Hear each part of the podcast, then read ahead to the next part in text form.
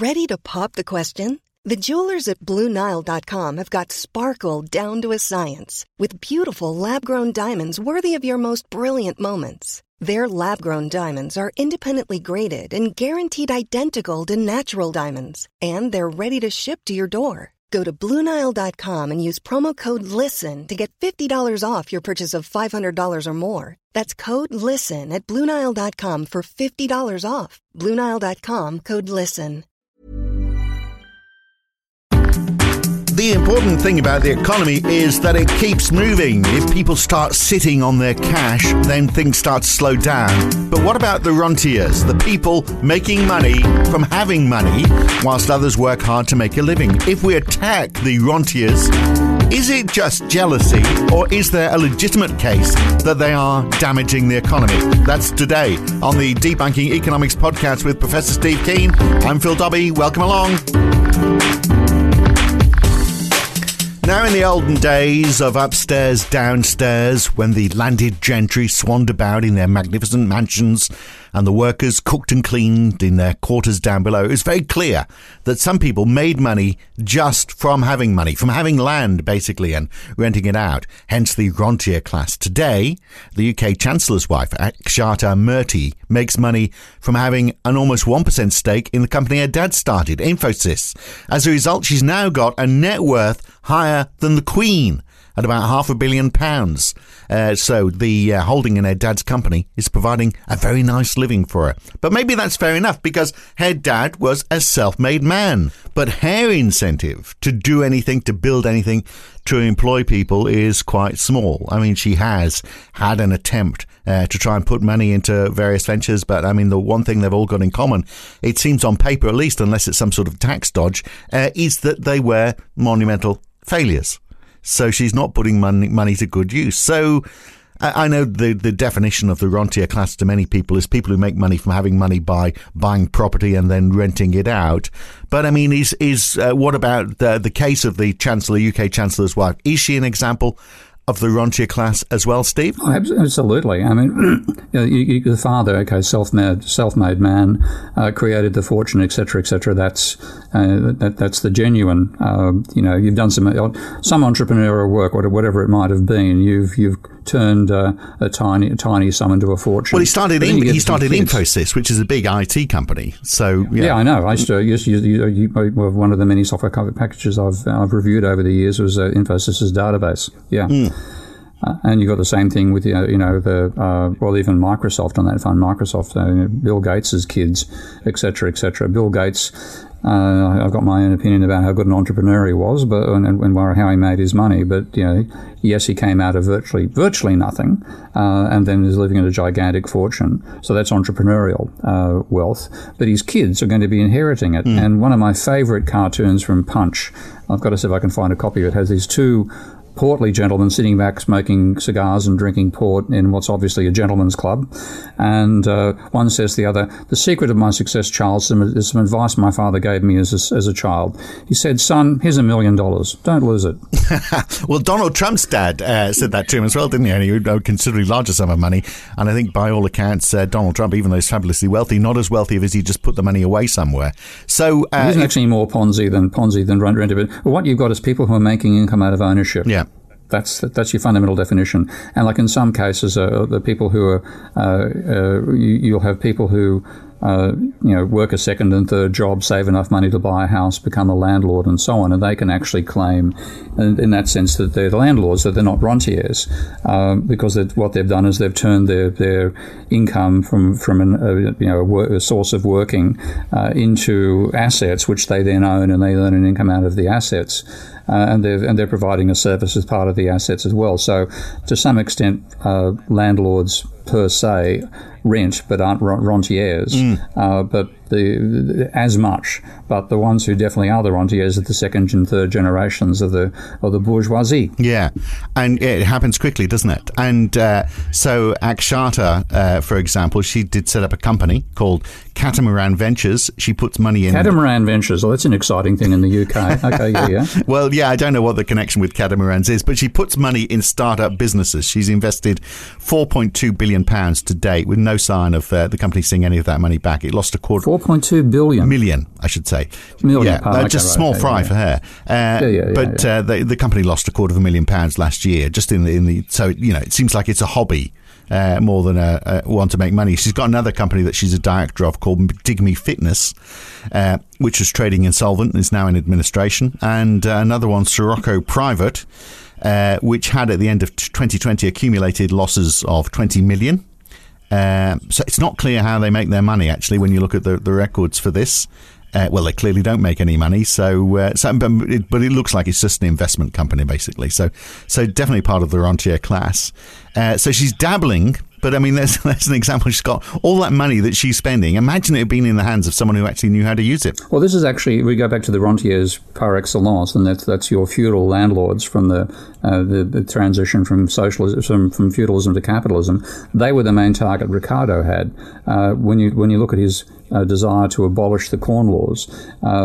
People interpret that in terms of you know modern neoclassical theory where you're trying to get rid of tariffs which they distort relative prices yada yada yada. But what what um, Ricardo thought was that if you have the trade barriers to importing uh, wheat, uh, corn and wheat from continental Europe to the UK, the corn laws as they were called, um, then that means that industrialists, capitalists, who are the ones who are doing the innovation that he wants to uh, enhance over time, they have to pay high wages. They've got to pay a subsistence wage, and if the if the price is set by imported grain, then they've got to pay a higher price than they would if it was. Uh, they can't pay, they can't buy cheaper grain from Europe, they've got to pay for expensive grain from uh, UK, and that gives more money to people who own the land and less to the industrialists. So his idea of abolishing the corn laws wasn't about marginal efficiency and all this sort of stuff. He's saying simply reduce the cost of, of labour. Workers will still get a subsistence wage measured in you know amount of bread they get to eat on a weekly basis. The bread will be cheaper because you're now buying it, importing the imports from you know, continental Europe, from France in particular, uh, uh, rather than paying more expensive English prices. Uh, so the wages fall. Um, more of the income goes to capitalists and less to rentiers, and because of that, you will delay the point at which you, as he in most of the classical theory saw, a point of reaching a steady state where there's no more growth. So uh, and this is a common theme you'll find in the classical school of economics, that you, you far prefer to have money getting into hands of capitalists than you would to rentiers. Yeah, well, which kind of makes sense, doesn't it? Hmm. But why do we allow it to happen? I mean, that's that's the issue, isn't it? So if the if the definition of the rentier class is those people who make money from having money, then that, that it's not their fault. It's it's it's a problem. You know, this idea that money begets money is a problem with the system, isn't it? If I, if, I mean, if I have money and I invest it and that helps a company grow, that's a good thing. But uh, but if I uh, if I don't do that, then then then obviously it's money that I'm just sitting and squandering. So uh, or, or, or, money that I'm using to make more money, which I sit and squander. Uh, uh, I mean that the fact that we allow that to happen is the problem, isn't it? Well, that's that's classically inheritance, and um, mm. and, the, and, the, thing is. Uh, the the power. If you let's let's talk about one of my favourite examples, the Australian Packer family uh, with what Frank Packer, Kerry Packer, and then Jamie Packer. Is that the right sequence? I think it is. Yeah.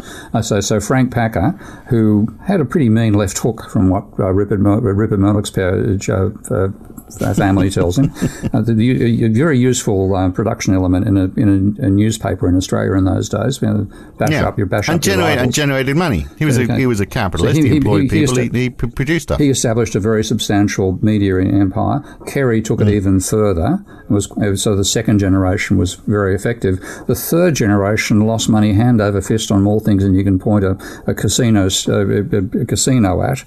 Um, a corrupt casino. Yeah, yeah. corrupt casino. Uh, um, so you allegedly. You, yeah, but but but the power of Frank Packer and the power of Kerry Packer was so enormous that no politician dared touch inherited wealth. And, mm. and that becomes the the, the, the, the, the reason why we allow this to happen is because the, the rich have power. And so, if you wanted to uh, break this down, you'd have to have an inheritance tax being a, a fundamental element of your society. And, and, if you think of one tax which has been abolished globally, uh, virtually everywhere, it's inheritance tax. So therefore, but then you wouldn't have had the situation that you just described, where two generations of the one family, the second generation, added to the wealth created by the first. Yeah, well, I mean, uh, you you would when you look at the way economists justify all this stuff, they say you get paid according to your marginal product. Now, there is no marginal product for a rentier.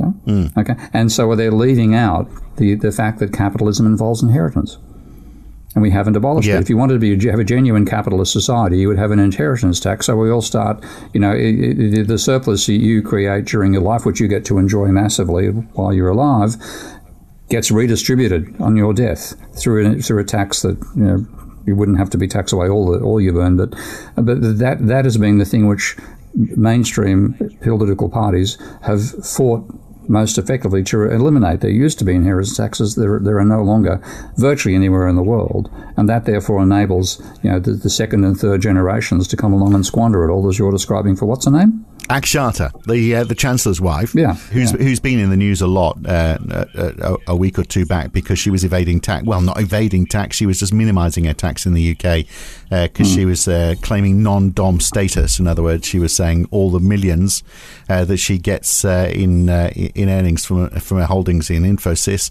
is money earned in India. Therefore, she shouldn't pay tax in the UK on it, even though you know she is clearly resident in the UK. In that her husband is the Chancellor and uh, the Chancellor of the UK. They're quite insistent, actually, in the UK that the Chancellor actually lives in the country. Uh, strangely, uh, so she you would have thought she would be a resident, wouldn't you? And a resident has to pay tax on everything. But anyway, that was that's a side story. I mean, but it is very easy. I mean, uh, this this is an argument that's been had a lot in the UK, and it sort of relates a lot to what we're talking about when you attack her, people say, "Oh, that's just uh, you're just jealous of, of rich people." Oh, jealous of rich people who get to be rich because they're born out of the right the right mother and father. Yeah, uh, you know, this is Jealousy, one of the most Steve. important ways to be successful in capitalism: to choose your parents carefully. yeah. Um, so, how different is this the idea of the rentier class? How different is it to Marx's idea, you know, of surplus value that capitalists are making money by charging more for products than they well, no, cap- in, in, the case of surplus value, capitalists are, exp- uh, in capitalists are ex- uh, exploiting workers, inverted commas now, um, and uh, and but they're producing goods. They're, buy, they're buying and selling goods. Yeah. With somebody like her, I'm not going to try to pronounce the name in a hurry. Um, then you are talking somebody who's making money out of the half a billion pounds or, or that uh, her father left her when she di- when he died, mm. and uh, and like even if you just had the money in a passive. Uh, uh, you know, you put it in even a bank account to some extent. Uh, the passive income is huge, and so she doesn't have to do anything for that money. And in, in many ways, it'd be better. By the sounds of the ventures she has funded, it'd be better if she didn't. But this this is actually part of what can give you stagnation in capitalism. Uh, I like again the, the Packers are a classic example there. Again, uh, Jamie Packer's first major venture was uh, was funding Imagineering, wasn't yeah, it? Yeah, yeah, I think so. Yeah, and that yeah, folded yeah. I mean, completely. Yeah, okay. he's had a he's, he's not got a great track record, has he? No, no. So you're getting people who shouldn't be making decisions who get the right to make decisions because they came out of the correct mother's womb, and uh, and and that is a strong argument to say, well, if you're actually talking about efficiency, which is the you know the the claim that uh, supporters of capitalism make all the time about it, it's more efficient than socialism, etc., etc. This is turning into a form of feudalism. Mm. Well, it's, it's and, and that is and we better getting rid of it. Yeah, and we hate socialism, of course. You know, with a with a vengeance. Mm, so. Mm. Lenin uh, said, "He who does not work shall not eat." Uh, I think this was uh, at, at, at, the time, wasn't it, of uh, during the, the Soviet famine in the in the 1930s. But it's actually a, mm. a, hmm. passage lifted from the from the Bible. If anyone is not willing to work, let him not eat, which is uh, Thessalonians 3, verse 10, if you want to go and look it up. Uh, wow, hey, cool. Yeah. I like that one. but, um, but yeah, but what is work in this day and age? That's, the, you know, sort of managing your portfolio, living off your bonds and your share dividends or whatever financial instrument gives you the best return. I mean, that is work, isn't it? That's a, that's a full time job looking after your money there. Whereas we see, I'm being a little bit ironic, but we, notice, yeah. But we see, uh, welfare recipients as those who are not working. You know, by most people now would say, you know, look at look at Lenin's definition and say, "He who does not eat, not work shall not eat."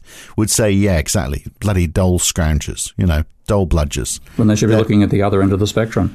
Yeah, well, it's both ends, mate. I mean, there might be a bit bit of both ends, mightn't there? But um, yeah, what about so? You talked about um, uh, uh, actually let's just go back very quickly to this idea that you know you shouldn't have any inheritance. I can see a problem with that because while you're talking about you haven't got kids i was thinking well actually you know later on in your life we're thinking about how much our house goes up in value, and and we're thinking, you know, for the kids, for the kids, because otherwise Yeah, yeah, we're going to die. Why would we care? Yeah, and then, and that is, uh, you know, a psychological level. Uh, you can't reduce everything to analysing um, behaviour in terms of how does it fit into a capitalist economy, uh, because there is a fundamental part of humanity is is caring for your children. Uh, it's it's it's a good argument as to why we actually evolved the brains we have um, to, today uh, as, as a species uh, that we we had to care for our children. Uh, that got extremely complicated, and uh, you know, all, all sorts of theories as to how the brain developed the scale that it has in humans. But yeah, um, nurturing your children is an essential part of it. And then you can say, well, we've got this new social system now uh, where it's all down to what you earn in your own lifetime, and you can't pass anything on to your kids. That that goes against that human foundation that we do as a species care for our children. So I'm not I'm not at all saying that the that you shouldn't allow it, but there should be a tapering to it uh, if you're going to come back and say this is this is a, a fair society. Because once you allow that somebody like uh, the, the, uh, your chancellor's wife um, can earn a, an absolute fortune out of money that she was given by her father, um, then you are undermining uh, the foundations of that, of that social system. Uh, it'd be okay to allow a bit of it, but not to the stage where she's got half a billion pounds. Well, it's it's finding a level, isn't it? The, the problem, I mean, it's, I mean, it would be very simple, wouldn't it, to say, well, inheritance tax can kick in at a, you know, could could be hundred percent, and it kicks in at a certain level. I'm quite happy for that level to be uh, whatever my house is valued at when I die. Uh, but Times 10. Yeah. What well, they, no, they, they can have the house. That's all they need. Uh, it's not a particularly big house. But look, um, but yeah, I mean, what I'm saying is, you know, if, if it's crazy money, then obviously that it, it should be taxed. But the problem is, if it's if it's crazy money, you're never going to be able to tax them anyway. I mean, the, the whole point is that And that's the trouble. They, they, you know, that's why she domiciles herself in India, getting a lower tax rate. Yeah. And, and countries have been you know, competing to, to pull uh, you know, the wealth of, if not the actual person themselves, into tax havens because it's you know, lucrative for them to do so. So, again, our competitive nature uh, and the fact that we are tribal uh, at a fundamental level, that ends up undermining any attempt to um, you know, to bring in an inheritance tax in a particular country. With the, the, the, with the societies we have these days, they can just you know locate themselves offshore. But do. she is. I mean, she's just living off her wealth. She's not actually. Uh, I mean, you think of the you know a, a traditional definition of a rentier is somebody who's got assets and they're renting it out, like a home or whatever it might be.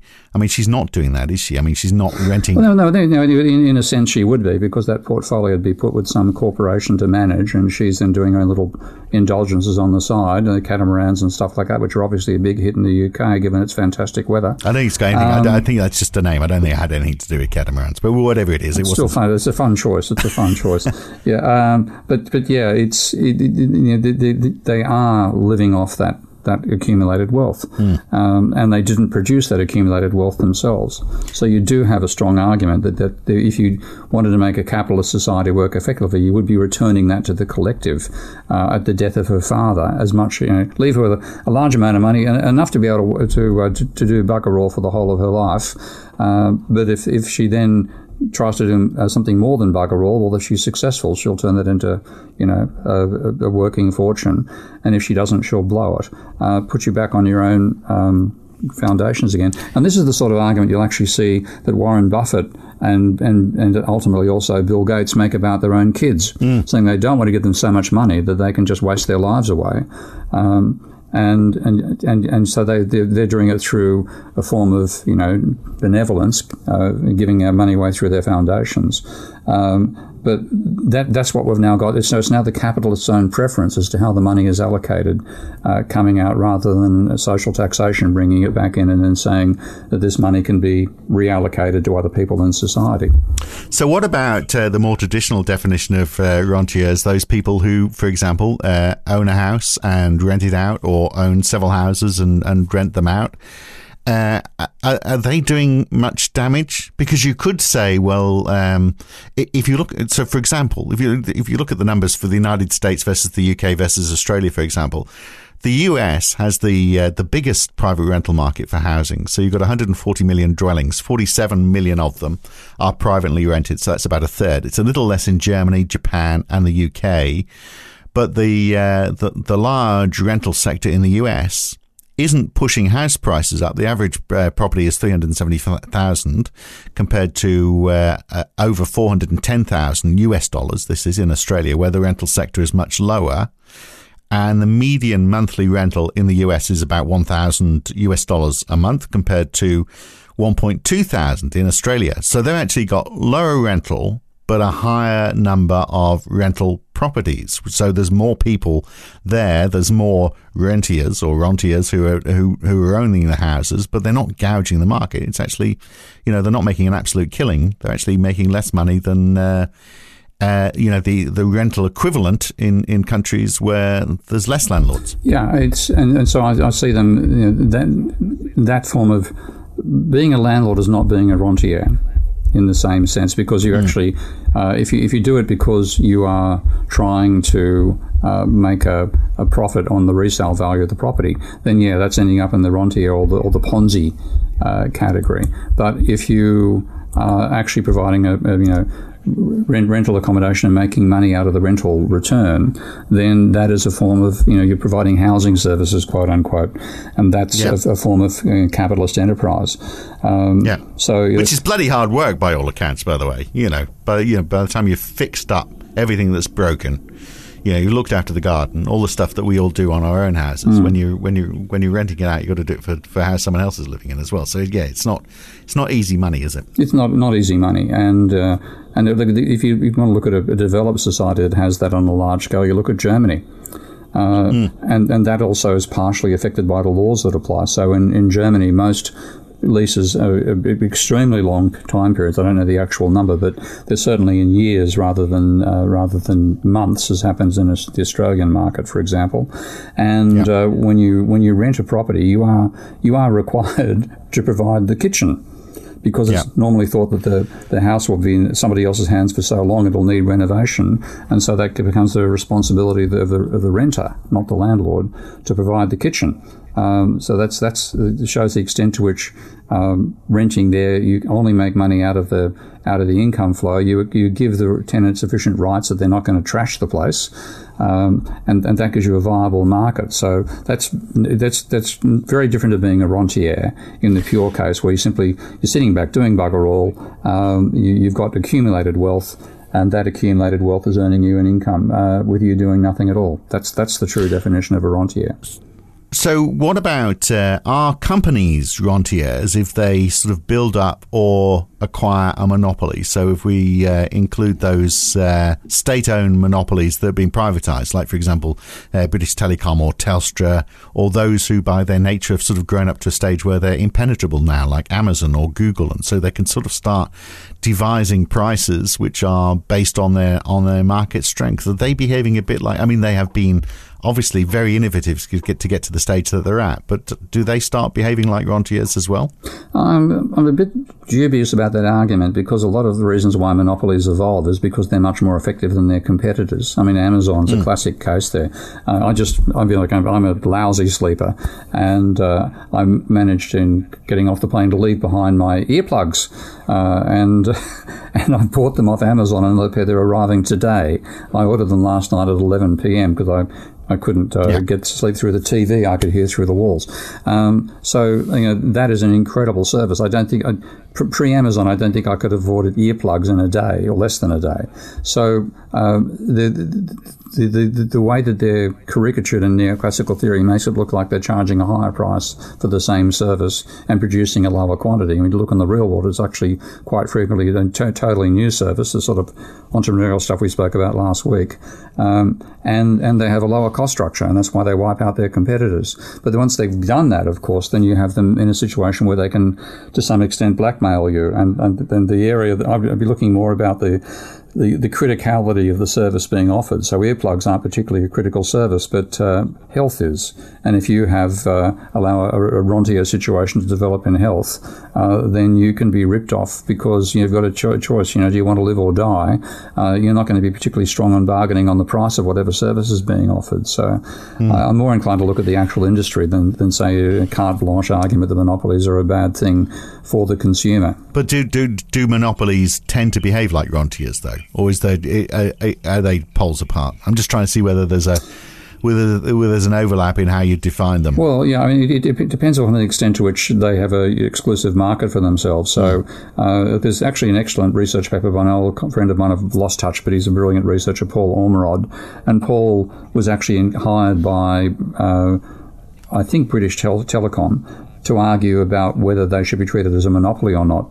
Uh, I mean, he said so with a very good piece of, of mathematical simulation. He showed that over a large number of simulations of a, of a, market situation in which you could enter and, and offer a, a, better price or a better quality to come as an entrant and so on. As soon as you had two firms, you, you had effectively the same outcome for the consumer that you got from a mass of different firms.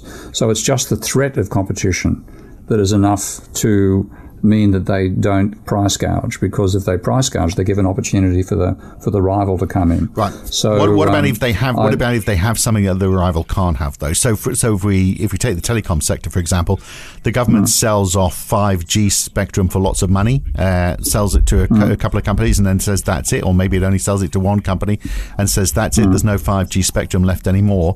That five G owner can now make money in a in a confined market based on assets that they hold. That's getting closer to the definition of a rentier, isn't it? Yeah, and I like the, my favorite my favorite instance of that is actually the UK rail system, uh, which I mean I, was even worse than I thought it was going to be in terms of ridiculously high prices and ter- terrible infrastructure and lousy service, and that's that was all done because we are going to make it better by having a competitive market system rather than this sluggish government thing. Well, that if you've got to get from from from uh, Bath to London, there's only one train ride, only one rail line you can go on. You either face the traffic, which is impossible, or you hop on the train and pay you pay a price you're being bludgeoned over for you know lousy carriages and, and unreliable service. So that is a classic case of rentier. It takes an hour though. It's quite fast from Bath to uh, to, to, London, you, and quite expensive. Yeah, yeah. Oh, it all costs a fortune. Absolutely enough to discourage people from taking on jobs in some cases. I've yeah, heard. Yeah, that's right. You know? Exactly. Yeah, listeners to this podcast will so, know. So yeah, yeah, you, yeah, yeah. Uh, that is that is crazy stuff, isn't it? So companies can behave like that if they've acquired uh, an asset which they've which which stops competitors getting in. That's that's and this is one of the arguments why if it is something which is rentier nature of that nature, it should be owned by the state. Yeah, yeah. So similarly, then, what about resource companies? You know how uh, you know they. Oh yeah, yeah.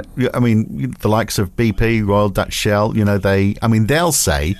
Uh, well, you know, we, we pay royalties uh, for for you know patch of land, and we spend a fortune on exploration, so that's fair enough. But uh, you know, it's that, but they're not paying. You know, if they if they find if they find a, a seam rich in resources, uh, they're, they're obviously not paying enough in royalties to to to justify the, the revenue that they're going to make from it. So how do you control that sort of stuff? I mean, there's been talk about lately uh, in the UK about uh, maybe there should be a windfall tax on some of the oil companies, for example. If you if you make if you are a rentier and you just make too much money out of uh, the situation that you find yourself in, maybe that uh, you know there should just be a much heavier tax to try and uh, even out the imbalance. Well, to pass, you know, to, to, pass the revenue. I mean, which, which, which much makes the MMT point that uh, taxes don't fund government spending, but uh, taxes could be used for redistribution of income. Yeah. And that's what you should be doing in these situations. Uh, and uh, there are some countries which have done that moderately effectively. So the Saudi Arabians have done well for Saudi Arabians in Saudi Arabia, not so crash hot for all the migrant workers there. Whereas Australia's done an appalling job, and it's almost no tax, and and the uh, and you get wealthy uh, individuals like Gina Rinehart um, dominating both politics and economics, uh, and paying bugger all in terms of royalties uh, for the for the because of the power that they themselves have is so great they can actually distort the state's politics. So yeah, you, you there are there are strong reasons to try to restrain that sort of uh, you know resource ownership uh, windfall. Uh, but again, the political power of these groups is so great that we, we, we, can talk ourselves blue on a podcast. It'll never happen. And I'm surprised, you know, we're almost half an hour in that you haven't mentioned uh, the real rentier class, the banks, because, you know, here they are. They're creating money out of nothing. That's pushing that, up the size. They're pushing up yeah. the real estate sector, the size of it, which increases the interest payments that, the, that they receive. Uh, so they're not actually just renting out an asset; they are creating an asset. They're creating the money which others are then using to buy the property. You can't do that if you haven't got a banking license. Yeah, well, and this is the thing: the banking license is an essential part of being a bank, and uh, and, and and that means that that that is has to be socially allocated, just like the spectrum has to be socially allocated. You can't, if you didn't, if you had a market free for all, there'd be 13 stations broadcasting on the same frequency, and, and bugger all the consumer would have damn well wouldn't be able to pick up a signal. So you've got to have some regulation of a limited resource, like this, like the uh, telecommunications spectrum, and you also have to have regulation of banking behaviour. Uh, otherwise, you get the sort of wildcat banking that we saw in the 19th century, and the and the disasters and uh, and, and and fraud that went along with that. So, uh, uh but once they once you've got the license, you've got to behave in a socially responsible way. But what actually happens instead is once you've got the license, you have power, and that lets you modify the politics in your own interest, and that's what we've seen globally with the banking sector. Um, and fair point for point for catching me out for not mentioning it. Yeah, that is the classic rentier uh, situation. And only could you justify the income if the investment that they were financing uh, was socially worthwhile. And what they've really done around the world is push up house prices. So, what do you think generally the rentier class? I mean, they they are holding back growth, aren't they? At the very least, that's what they're doing. Because there is this. I mean, for those people who say, well, you shouldn't attack uh, Rishi Sunak's wife because uh, you know uh, she's just an easy target because she's the wife of the chancellor. So let's not just attack her. Let's attack anyone who's got lots of money that they're not doing anything with. They are holding back growth, aren't they? Because that is money that could be used more effectively if it was in someone else's hands. Oh, yeah, and also they, the wealth they have, they'll throw at useless enterprises. Like that's again the, the Packer family, um, the, mm. the monument to to uh, Jamie Packer is. It's actually his nickname is now. I understand in Sydney. It's, it's, it's uh, Packer's Pecker. Mm, how delightful! you have seen it, or you haven't seen it yet? No, I haven't seen it yet. It no. looks like a ginormous, you know what? Right. Uh, in the in coming out of the ocean, uh, out of the Sydney Harbour. Well, it really does. Kind of makes sense, doesn't and, it? And, and, uh, yeah, and, and that's that's that's what we've got out of all the wealth he got from his, from his dad Kerry. Yeah. Uh, it would have been a damn sight better for Australian society. That money was was taxed away and then given to other people, some of whom might have actually used it in an entrepreneurial fashion of some value, rather than creating casinos that have ended up laundering large amounts of uh, of hot money. Yeah. By the way, it's my understanding. I could be wrong on this, so please don't sue us. Uh, but my understanding mm. is that uh, actually the land for that casino was given away as well. He didn't pay for the for that prime mm. prime bit of real estate, which actually jutted out into into Sydney Harbour, took away a bit of Sydney Harbour in the process as well. Mm. So yeah, I mean, uh, there we are. Money can buy a little bit of corruption as well, allegedly. So uh, let's finish with an example then. My daughter um, goes to school with uh, a, a, girl whose father owned a business which he sold, a very successful business. He's clearly loaded. They've all just been on holiday to the Caribbean on a uh, on a on a private chartered flight, the whole family. So he worked hard. I mean, I think he was lucky because he, he got into a business where obviously there was money to be made. Now he's uh, building a very big house in our in our town. Uh, he's employing people building that house. I mean, he probably he said he's going to spend a bit of his time, you know, helping other people set up businesses. Uh, but you know, I don't think he's particularly busy. Um, so what do you, and you know, he's probably got some staff. I'm sure they, they've um, they've got someone to cook the meals for them and to clean the house. And do we just let them get on with it? Do we? I mean, uh, or do we tax the hilt out of him? I mean, I, I don't. I feel like he's you know worked hard to get where he is. So he's and is is he rentier, or do we say no because in this lifetime he's created a lot of wealth, so he he deserves it. Just he shouldn't give it to his daughter. It's different for the children, and and, and the, I mean, the, the, the, if you're going to argue in favour of capitalism as a meritocracy, and that's the defence that neoclassical economists make about it, and most political classes, uh, political parties do as well on the, on the certainly on the conservative spectrum they do, then you should be you should be in favour of inheritance tax. Mm. And that will never happen because the people who run those parties tend to come out of the same rentier class. So, you know, and the Tories, are the classic instance of that in the UK. Um, so the rentiers are hardly likely to, to abolish rentiers. And I wonder how many of them there are and what percentage if if we did effectively control if we you know if them if the, if the money that the rentiers had was given elsewhere where it could be more wisely invested, I wonder what impact it would have on the economy. Well, I think you go to far, far less catamarans, put it that way. Absolutely. But I mean, on the other side, you know, you could say, well, okay, if she's just dabbling with money, um, you know, and it's a, as a slice of the total economy, it's only small, then let her get on with it. I mean, what harm does it do? Yeah, well, then it's, it's a smaller slice times a, large number of people. There's a large slice of the society, and, and what you get is, uh, you know, uh, people who haven't proven themselves in the so-called marketplace of ideas and products, uh, making a fortune out of creating new um, ideas and products that nobody wants. and and that that undermines the whole concept of a capitalist economy. Good point to leave it on. All right. Good to talk again, Steve. We'll catch you again very soon. Okay, mate. Bye. Now, you might have seen my tweet earlier on. I said Eve Akshata and Rishi uh, were in a movie, uh, like a humorous movie, then we would have a uh, neocon, non-dom rom-com. Uh, I'll leave you on that. Uh, thanks for listening. Back again next week. I'm Phil Dobbie. He's Steve Keen. See you then.